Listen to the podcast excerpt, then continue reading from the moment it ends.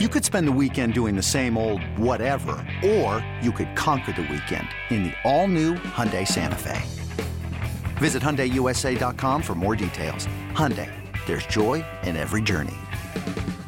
Introducing the two way V4, where groundbreaking fuel cell technology meets fresh foam cushioning for the ultimate performance. With Fuel Cell, each step feels explosive, delivering unparalleled energy return. Paired with fresh foam, experience maximum comfort throughout the game. Its lightweight textile upper offers support and breathability without sacrificing agility. Whether you're hitting the clutch shot or locking down the opposition, the two way V4 gives you the tools to play at a high level. Learn more and purchase the two way for yourself at newbalance.com.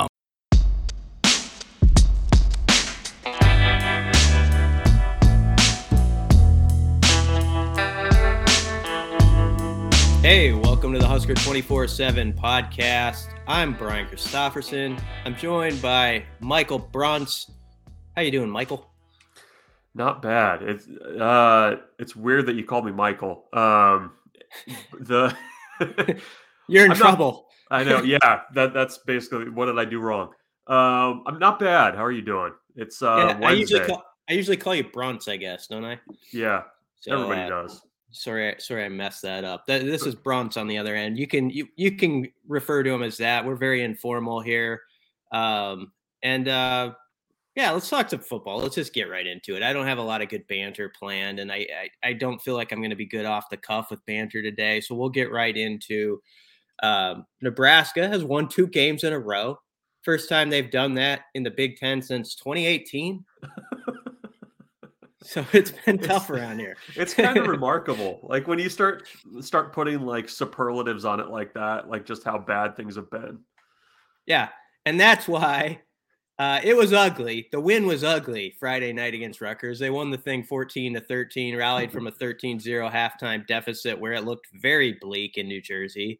Um, rave. It was kind of a rave party with a football game in the middle. There was a music just happening, and not a not a sellout crowd, as Mickey Joseph pointed out uh, at the press conference yesterday, and he was right about that. Um, and yet, the boys found a way to pull that thing out. They were very happy on the field. It was kind of a you you would say they're pretty pumped up about maybe stealing the W. Yep. And uh you can't apologize for winning right now. Never apologize for it, but especially when you've been where Nebraska has been. Yeah. No, the best part, the best part I thought of the the post game celebration was well, there were two things. One was Bill Busch looking to basically high five whoever he possibly could walking out of that tunnel, going back towards the Nebraska locker room. And the second was some like 10 year old Rutgers fan just giving Nebraska players the double bird as they were heading to the locker room. I don't I don't know uh you know what what the future holds for that kid, but he, he's going to be opinionated apparently. So um yeah, it it was bad and I mean right down to the last snap. I mean Nebraska fumbled the vic- the snap in the victory formation cuz Rutgers was diving at everybody's knees, but those are games that as bad as they were and what we went from Broncos Colts on Thursday night to whatever that was on Friday. Um, they they haven't won those types of ugly games for a long, long time, and you know I don't know where this season is going, um, but it felt like a little bit of progress that even if Nebraska could look like absolute crap for you know three quarters of football, that they're able to win um, even against a Rutgers team that you know is not. I, I don't think they're great by any stretch, but those are the types of games that for the last. I mean, going back to 2017, even even 2015, that that Nebraska has found new and exciting ways to lose, and they actually won, and and that that to me is a little bit of progress. Yeah, you could basically say every year but 2016. They've been mostly on the losing end of those type of games. And Yeah, you know, the the big positive uh, is the defense right now. Uh, you know, you have to say since Bill Busch took the thing over, um, that it keeps coming back that it's just simplification and getting guys' feet set and uh, they're ready at the snap and they're flying around. It feels like there has to be more to it than that, but whatever it is, um, they don't uh, let one snowball that gets thrown in their face lead to an avalanche. You know, it it's like in the past, it's felt like if something bad happens, I always use the Weezer reference of the sweater song. You pull the thread, it comes undone, and that's the, the Husker defense. Uh, it had been to start the season. A case in point where they are not that group is when you have a punt block and uh, Blaise Gunnerson saves a tackle inside your own 10. That's three weeks ago a touchdown in two plays or less for the opposing team. And Nebraska instead holds them to a field goal, and that ends up being the difference. I didn't feel like they had a real great footing in the first half, even after the first drive, Bruntz, because if you look at the numbers, I think they had given up like 260 yards or something. So, I mean, it was they were on pace for a terrible statistical game. And yet in the second half, they gave up, was it 75, something like that? Yeah. 80.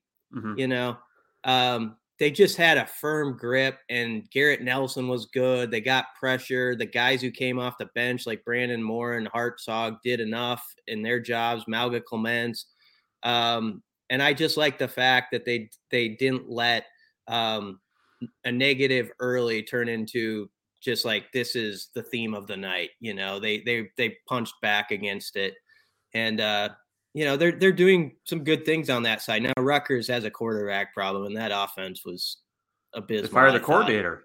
Fire yeah, the coordinator. Nebraska, week. every week somebody gets fired that's involved with the Nebraska game. it feels like they they um, hired a guy named Nunzio, I believe, as the yeah. OC, which makes sense. That should be the, why that guy was not the offensive coordinator at Rutgers prior to this. I have no idea. Yeah, if you're if you're Purdue's coaching staff, you got to be feeling like this is probably a must-win game, right? Like you, you got to get this one. Yeah, some coordinators like not sleeping this week at Purdue. Um, but what I mean, what do you think about the defense, real quick, Bruntz? I mean, just like what stood out to you about it in in them getting it done? Because early on, um, you know, I felt they had a couple of plays where they leaked yardage that just shouldn't have, shouldn't have been there. Like there was that 43 yard play where Caleb Tannor and a few guys were there and yeah. we were in the box and we're like, how the heck did that not go for nothing? Yeah. And, no, and the, yet they held them down.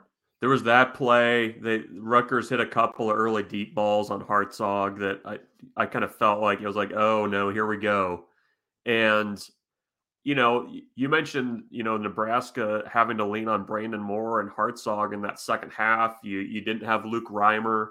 Um, you know what I what I do think you could see is the the time kind of kind of or as the game kind of went along, I felt like the front was pretty active, and I, I think it was you know Mickey or somebody was talking yesterday about um, you know, really making sure that early in the game that you're rotating more because you want those guys to be able to get after the quarterback on fourth down. Um, you know, or in the fourth quarter. There was that play where again, Garrett Nelson had a sack that kind of put Rutgers out of field goal range. Yeah. I mean, that that was a huge uh, play in the game. I, I, thought, you know, he's been good in two straight weeks. Ty Robinson was disruptive again. And you know, they they just played solid in the second half, and and that's you know against teams that you know are struggling. That's all you have to do is is don't give them leaky yards, don't give them uh, opportunities to you know for for additional downs and things like that. And I, I think the deep this defense has been solid in that aspect since Bill Busch took over. Um, you know, it's it was one of those games too where you know if you just kind of look at the the box score especially early i mean that very little was going nebraska's favor. They were getting killed in the field position game. Um, you know their, their backs were against the wall quite a bit on offense. Defense was you know holding up well but you know to to force the two field goals in, in the first half i mean that that was pretty much the the game right there and it allowed you know, Nebraska to feel going into the locker room that they had a chance to come back in the second half. I mean, coaches said that the players were confident throughout halftime that they were going to win hmm. that football game, but it looks a heck of a lot different at 13 to nothing versus, you know, maybe 21 to nothing uh, if Nebraska's not able to get those stops. So it was, it was another good kind of confidence builder for the defense. And, and you know, we'll see if they can build on that going forward because it's, it's going to be – a completely different animal this week with Purdue. and and what they can do because they're, they're kind of a team that you know if you want to if you need to kind of run for yards, they're going to do it. They can chuck it around on you. So it, it, this is a different challenge for Nebraska's defense this week. Yeah. Um, the last thought on the defense, it's one of those performances you appreciate more, I think, after the game because when you're in it and the offense is scuffling as bad as they are, you're you're so distracted by this wreck over on the side of the road, you know, that you like you sometimes don't appreciate like the Nelson sack near the end of the half that that you brought up and how big that ends up being at the end of the day. And that that's where it's difficult for a team and show some maturity that the defense was able to in those moments like no just play the snap in front of you and let's see how this thing um, you know works its way through uh, to, to the finish uh, now moving to the off- offensive side of the ball um, there's not a lot i can say that's I mean, it would. you saw the game. Yeah. I mean, they found a way, but really, the the one drive, their first touchdown drive was their best drive, and uh, that one was aided by some penalties. Um, but they took advantage of it. They converted a fourth and two. They converted a third and seven, I believe, where Palmer caught one that was kind of behind him inside yeah. the ten yard line. Um, and that was a key drive. Like I, I think if they had come out in the third quarter and just laid an egg, it would have been a real difficult task and you know maybe a, a real mental challenge for the defense as well but i think that lifted the sideline when it was suddenly a 13-7 game yeah. and there's a there's a thinking like you know Rutgers isn't going to score much more like if you can piece one more drive together you might win the thing yeah all right I, talking offense i mean Nebraska averaged 2.5 a carry on the ground. Um, Casey Thompson again looked like a crash test dummy at times, just getting thrown around. What, and I mean, what, where we're at in this season right now, what do you see as a potential fix for this offensive line? Because Mickey Joseph said yesterday that the changes are possible. Um, would that really help at this point? Because you already saw Bryce Benhart only play seven snaps against Rutgers. That was one ch- notable change. Um, what what what can they do at this point aside from just having to start scheme things up to get Casey out on the run and, and stuff like that to protect him? Because mm-hmm. if you go back and watch that game, I mean, they were keeping tight ends in, they were keeping running backs in. It's uh you're going to be challenged over the last half of the season, and that offensive line isn't making it any easier. Yeah, um, that's a good point about um, keeping extras at home to try to help the O line because that's that's the first thing you would say as well. You got to, you know, you got to give those guys some help with some some more bodies. Uh, but I think they've already been trying that, and you know, Mickey did say yes, the five could switch. I think a name that maybe he's been around, but maybe pops up again as Brant Banks because Banks came in, you know, um, for Corcoran in that Indiana game when he got ejected and played actually pretty well. Like as far as the O line's been going, he played better than a lot of guys have been doing. And I wonder if you maybe give Banks a look again at some spot. Um, it's been tough for Turner, you know, it really has at, at left tackle and you know, he's a four star recruit and he, he's just struggled with the pass pro. Obviously, Benhart has, and I know Benhart's sort of the pinata of people, but then Hunter Anthony came in. And if you're just going to call it like it is, um, he scuffled too. You know, like he was in there when when Casey got hurt and on that play. So I don't know that there's just a magical personnel fix. And Mickey admitted as much. I kind of said in a question to him yesterday. I mean, you kind of are who you are personnel wise, right? And he he kind of agreed with concurred. Um, so I I don't know that uh, that you know Lutovsky's a young guy I think can be good, and he's been a pretty good run blocker, but he struggled in pass pro at right guard, and and Bando I think is still ahead of him. Who are your two best guys? Hixson's your best guy. Maybe Bando's second right now. I don't know if you're to rank them. Yeah, it, I I would probably say Hixson's your first, and beyond that, I mean it's it's been inconsistent. Yeah, I mean there hasn't been anybody consistently there. What, what do you from what we've seen in these two weeks of you know post bye week of just Mark Whipple calling plays, what what do you see as like Nebraska can kind of hang its hat on going forward? Because they, they were okay against Indiana, but I mean, it was just such, such tough going last week. I mean, what what are you expecting to see this week that like gives you confidence that Nebraska is going to be able to get it done on offense? I don't have confidence, but I I do know that sometimes uh, uh, O line gets knocked all week, and uh, everybody can think it's really bad. And this group has a lot of data points that's suggesting that's the case. But once in a while, though, you'll you'll know you'll see a group just come out, and for whatever reason, it kind of clicks, and you find a couple plays early on, and you get that first drive where you're going downhill a little bit. I think it's got to start with the run game, and I know how much they uh, knocked their head against the wall against Rutgers. What did it? They ended up with 72 net rushing yards, I think, yeah. by the end of the game.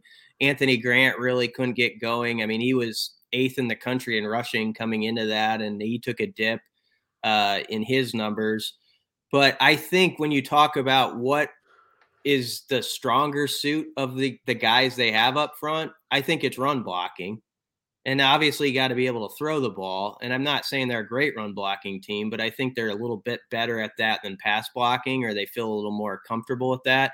And that's where they've got to, uh, they've just got to get something going early on with that, where they can they can use a little clock. They can run Grant, and he's getting. And Mickey said this: we've got to be happy with three or four yards. I think he said it on his TV show, running the ball and knowing that you're setting up manageable third and shorts. And so that's going to be a big key Saturday is I think if they can run on first down and even if it's like 3 yards, you kind of if you're sitting on your couch at home, you're like, okay, they're they're setting themselves up where they can get to a third and 3 or something and Casey's not going to have to have a lot of time and you can get a first down, you can move the chains, you can move the clock.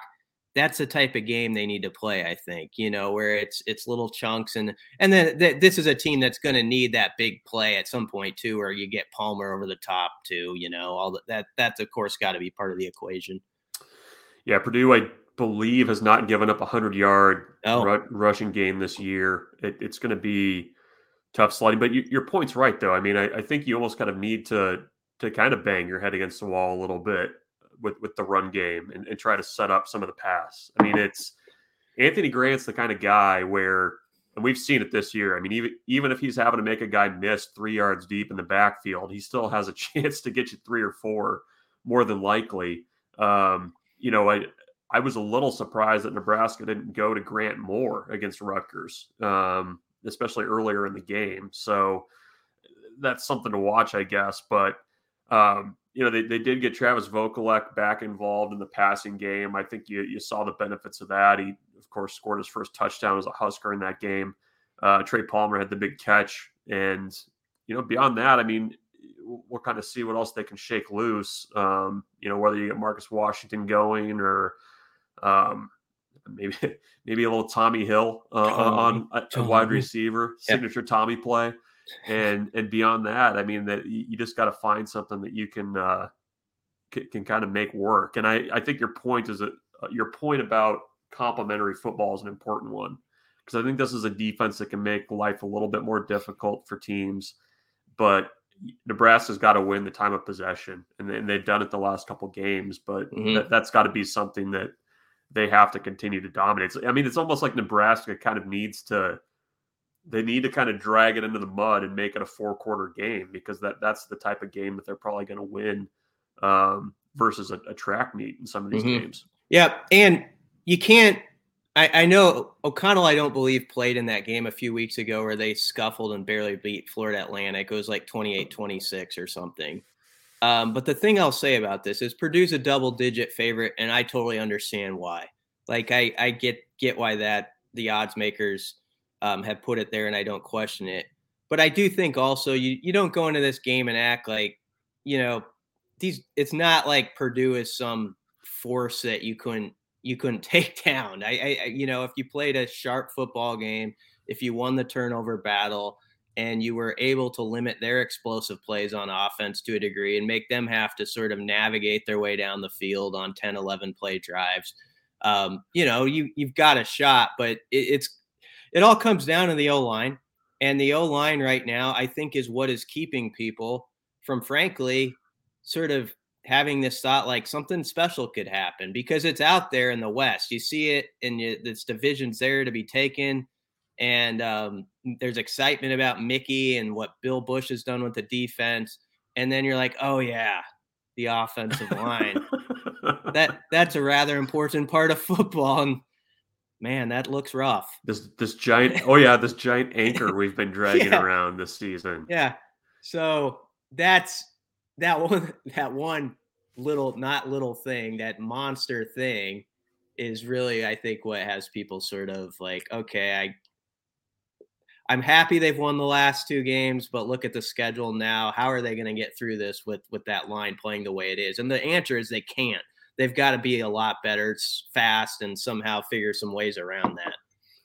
You mentioned uh, the last two games and and Mickey, and we will let's talk a little coaching search because that's always the, the the big thing going on, kind of in the background of whatever this run is that Nebraska's on. This episode is brought to you by Progressive Insurance. Whether you love true crime or comedy, celebrity interviews or news, you call the shots on what's in your podcast queue. And guess what? Now you can call them on your auto insurance too with the Name Your Price tool from Progressive. It works just the way it sounds. You tell Progressive how much you want to pay for car insurance, and they'll show you coverage options that fit your budget. Get your quote today at progressive.com to join the over 28 million drivers who trust Progressive. Progressive Casualty Insurance Company and Affiliates. Price and coverage match limited by state law. Another day is here, and you're ready for it. What to wear? Check. Breakfast, lunch, and dinner? Check. Planning for what's next and how to save for it? That's where Bank of America can help. For your financial to dos, Bank of America has experts ready to help get you closer to your goals. Get started at one of our local financial centers or 24 7 in our mobile banking app. Find a location near you at bankofamerica.com slash talk to us. What would you like the power to do? Mobile banking requires downloading the app and is only available for select devices. Message and data rates may apply. Bank of America and a member FDIC.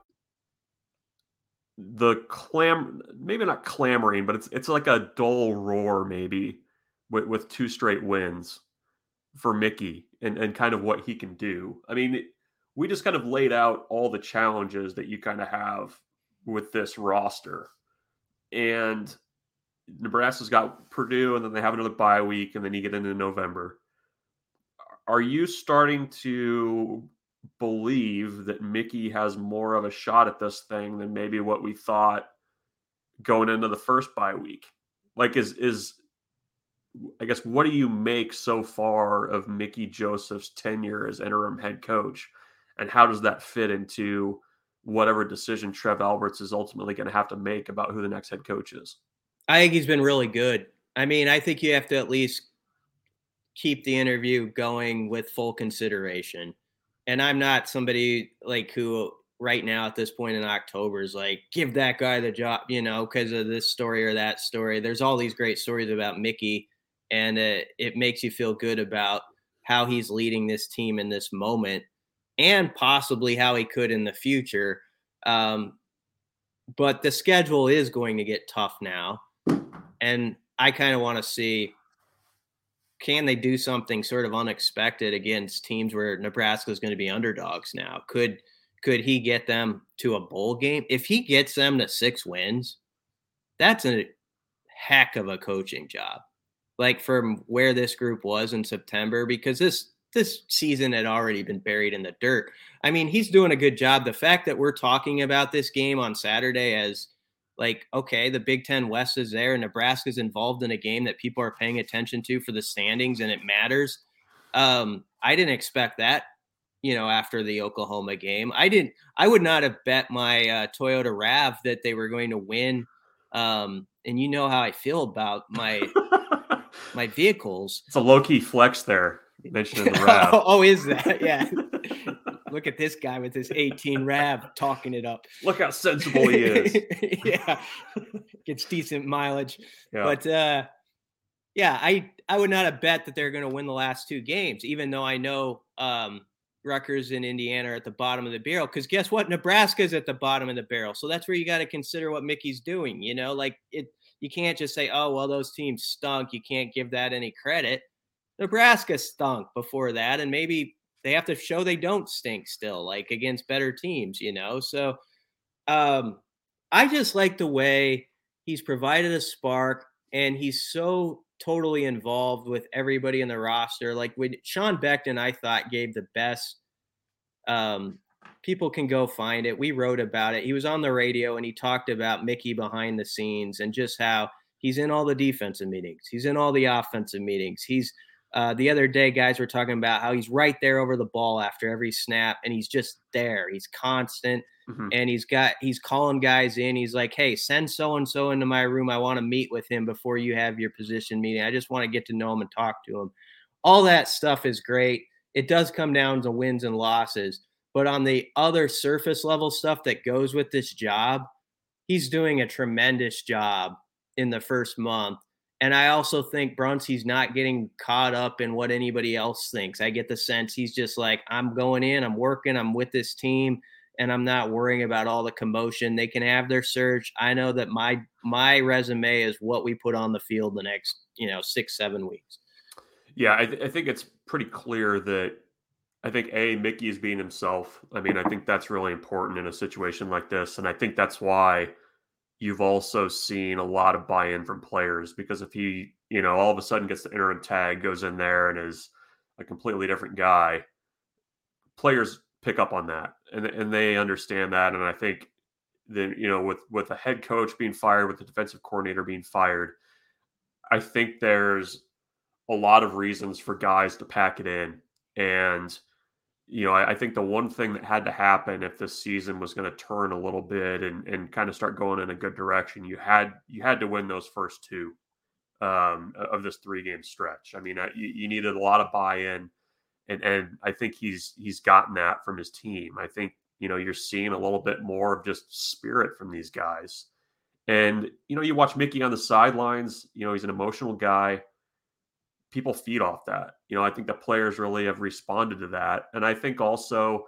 you know, he's had a good plan for how he would kind of do things. So, you know, it, it, it's a small thing, but I was I was impressed with the way that he kind of navigated the last six minutes of that game the other night. I mean, the kind of getting getting the, the car in the garage at the end of a game like that especially for for new head coaches. I mean, it, it's not a given, and I thought he handled that really well. I think he's done a good job of kind of blocking out the noise, like you said, and just kind of getting to work. And you know, I, I think he's off to a good start. And and I mean, if you you're you're right. I think if you start getting into bowl conversations, you start talking about meaningful football late in November for the Big Ten West, I think that that kind of changes the conversation a little bit for, you know, what his readiness and candidacy looks like for this job. And I, you know, I, I think Trev is is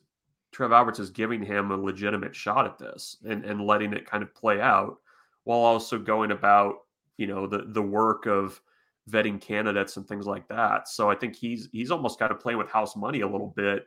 Um, you know, with with the way things have gone so far for this team. Um, you know, we you kind of say that too with the background of now Matt Rhule being available uh, after being fired from Carolina, and that's kind of you know w- when Scott Frost was fired, and you're putting together your hot board. Uh, the the big what if was when Matt Rhule was going to be available, if he was going to mm-hmm. be available, and uh, you know, as we sit here on October 12th, he's all of a sudden sitting on a $40 million buyout and uh, is currently unemployed. Where does where do you think he fits into this conversation?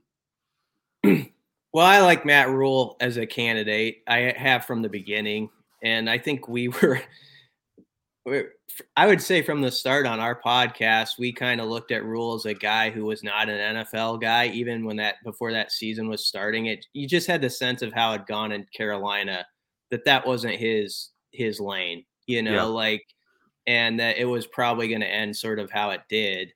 And I don't think less of him for that. Some people will say, "Well, what what about that?" You know, and I I don't know. There's been some really good coaches in college who just weren't made for that league. There's a different personality. It's a different, you know, you you just so I I don't make a big deal about that. Um, I mean, you you at least you put it on the paper and it's part of his story, but what he did in taking over programs that had um, you know, been losers right before he got there. And within three or four years, he had them in double digit wins. is pretty impressive at both Temple and Baylor. Now, I'll give the other side of that because people have brought it up, and I think it's fair in the discussion.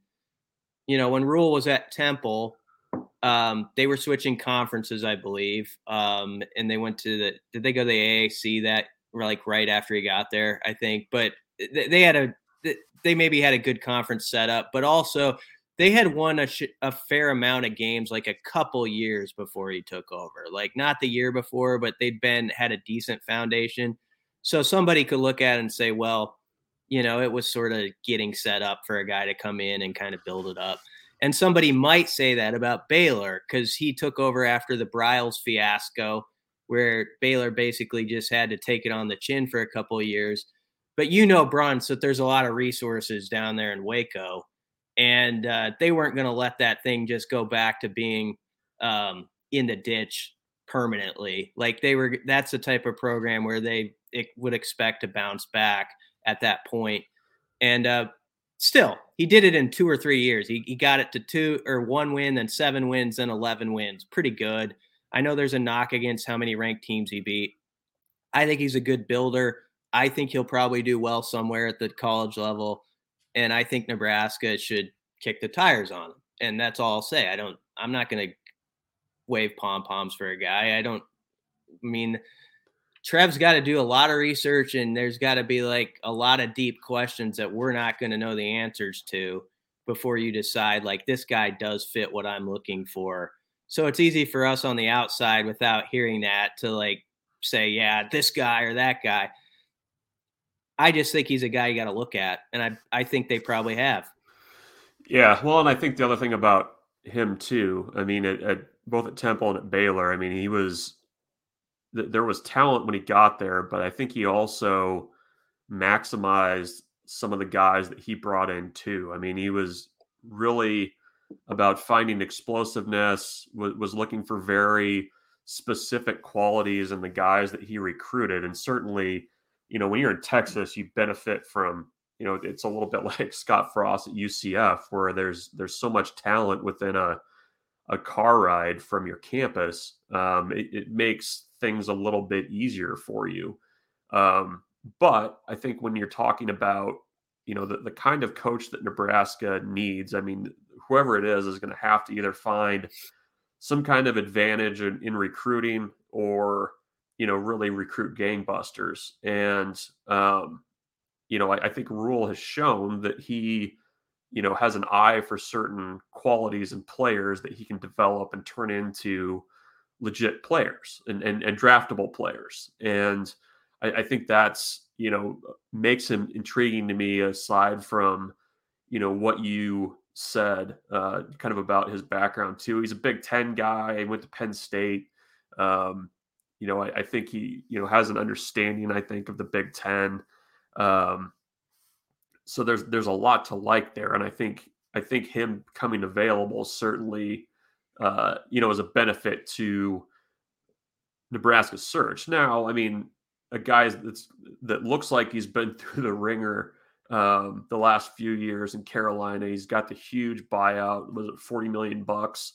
uh, that he's he's basically like monthly going to be cashing like eight hundred thousand dollar checks. Um, so how eager is he going to be to get right back in? Yeah, um, that's that's you know something I think that that warrants consideration. Um, but I, I just think you know when you kind of look at the the checklist that Trev laid out uh, when he made this made the change, I think Rhule at least you know fits quite a few of those um, kind of traits that that that I think would play well at Nebraska. Yeah, I mean, Rhule can be as choosy as he wants to be, probably, and n- nobody's a sure thing. Um, like I, you tweet about a guy, and everybody there, you get people like hard pass, you know, or something. They'll have these big, bold opinions, and I don't know that anybody, like you could say that guy's going to fail or that guy's going to succeed. I don't know why I think this, Bruntz. I don't know if you do. Of the candidates, when I hear their names, Rhule is one where I don't know if it would work or not. But I sort of he's got like the a high ceiling to me, if that makes it. Like he's one of those guys where if I I could picture like if you want to swing for a guy and and hope he could not just get you to eight or nine wins again, but like in the future you're just suddenly a a ball a balling program again, you know, that's in the top 10, top 15.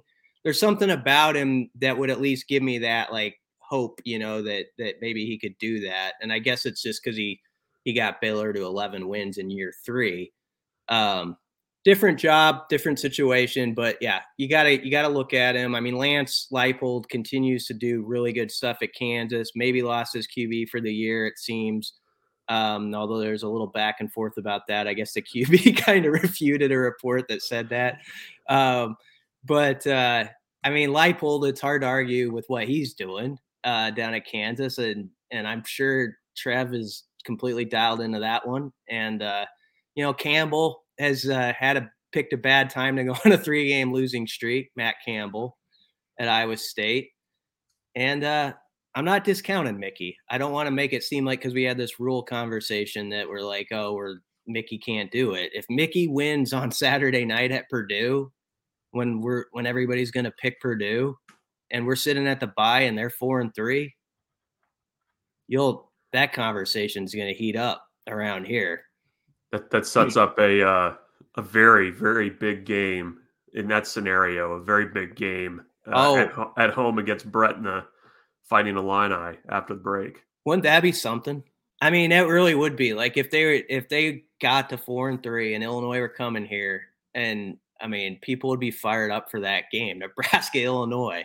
who would have that Illinois squad plays some defense. That guy needs to get hired somewhere. Ryan Walters And Colorado. He's a Colorado alum, but I don't know if he wants to go into that fire. But I hope for his sake he doesn't go there. Yeah, um, yeah that's where that's where careers go to die. Man, he's he's got them playing some ball though. Uh, right. Last question, Bruntz. Who's who's your favorite in the West right now?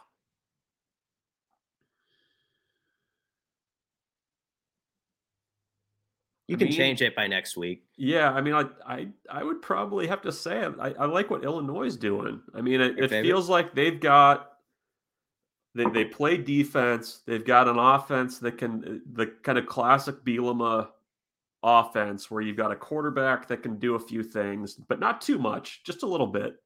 Uh, you've got a running back that you can kind of run behind, and you've got a couple He's playmakers good. on the edge, and you know, we'll see. I, I I need to dig into the schedules a little bit more, but um, they're they're you know, I I don't know that they're a fluke in that defense. After I mean, everybody kind of shuts down Iowa, but winning that kind of a game against Iowa, I think, was probably a big step for them. As, as much as it pained mm-hmm. everybody else to have to watch it. Yeah, that was it. That was a good win for them. Um, you get you gotta you gotta fight you just got to know you're going to have an ugly fight with Iowa, and you got to win the ugly, and they did. Um, I I could see. I would say Purdue's my favorite right now, so that's Nebraska's opportunity this Saturday to say no, they're not. And uh, Minnesota, I think, is one I would not forget about. Um, they play Illinois this week, and if you know if Minnesota wins, they put themselves right back there. Wisconsin, I think, is going to hire Jim Leonhard, and I, I, think I think he'll do well enough that he'll get that job. Because when that came open, there was like, well, Leipold, you know, maybe Wisconsin wants him, but I don't know, Bruntz. I kind of think Wisconsin's going to be in the race too, and and Leonhard's going to be the permanent guy there. We'll see, though. Yeah, no, I think that's fair. I mean, they they they kind of made the change at the right time too, because you you get make the change, and then you got Northwestern the following week, which is always a, apparently if you're every everybody but Nebraska, that you end up feeling good after that week. But yeah. yeah. Too bad. Yeah, if Nebraska had that game, you'd have a little wiggle room, and you could, you know. Anyway, didn't happen. They're uh, three and three. Purdue Saturday. We'll have plenty to talk about. Come to Husker twenty four seven for all the latest uh, practice report updates, recruiting, coaching search stuff. Um, whatever Mickey says, everybody loves whatever Mickey says right now. We uh, we will document all of it. And hoops. And hoops. It's Big Ten Media Days, and that season is coming up quickly, and we'll have we'll have all the stuff. Come to Husker247.com for all the latest. Hello, everyone. It's Micah Richards here. You might have seen me on CBS working on their Champions League coverage over the last couple of years. I wanted to tell you about an exciting new podcast that I've been working on. It's called The Rest is Football. It's me, alongside Gary Lineker and Alan Shearer, two absolute legends of the game. The show combines topical debate from the world of soccer along with outrageous tales from our careers. And I mean, outrageous. Just search The Rest is Football wherever you get your podcasts. All the best from Big Meats.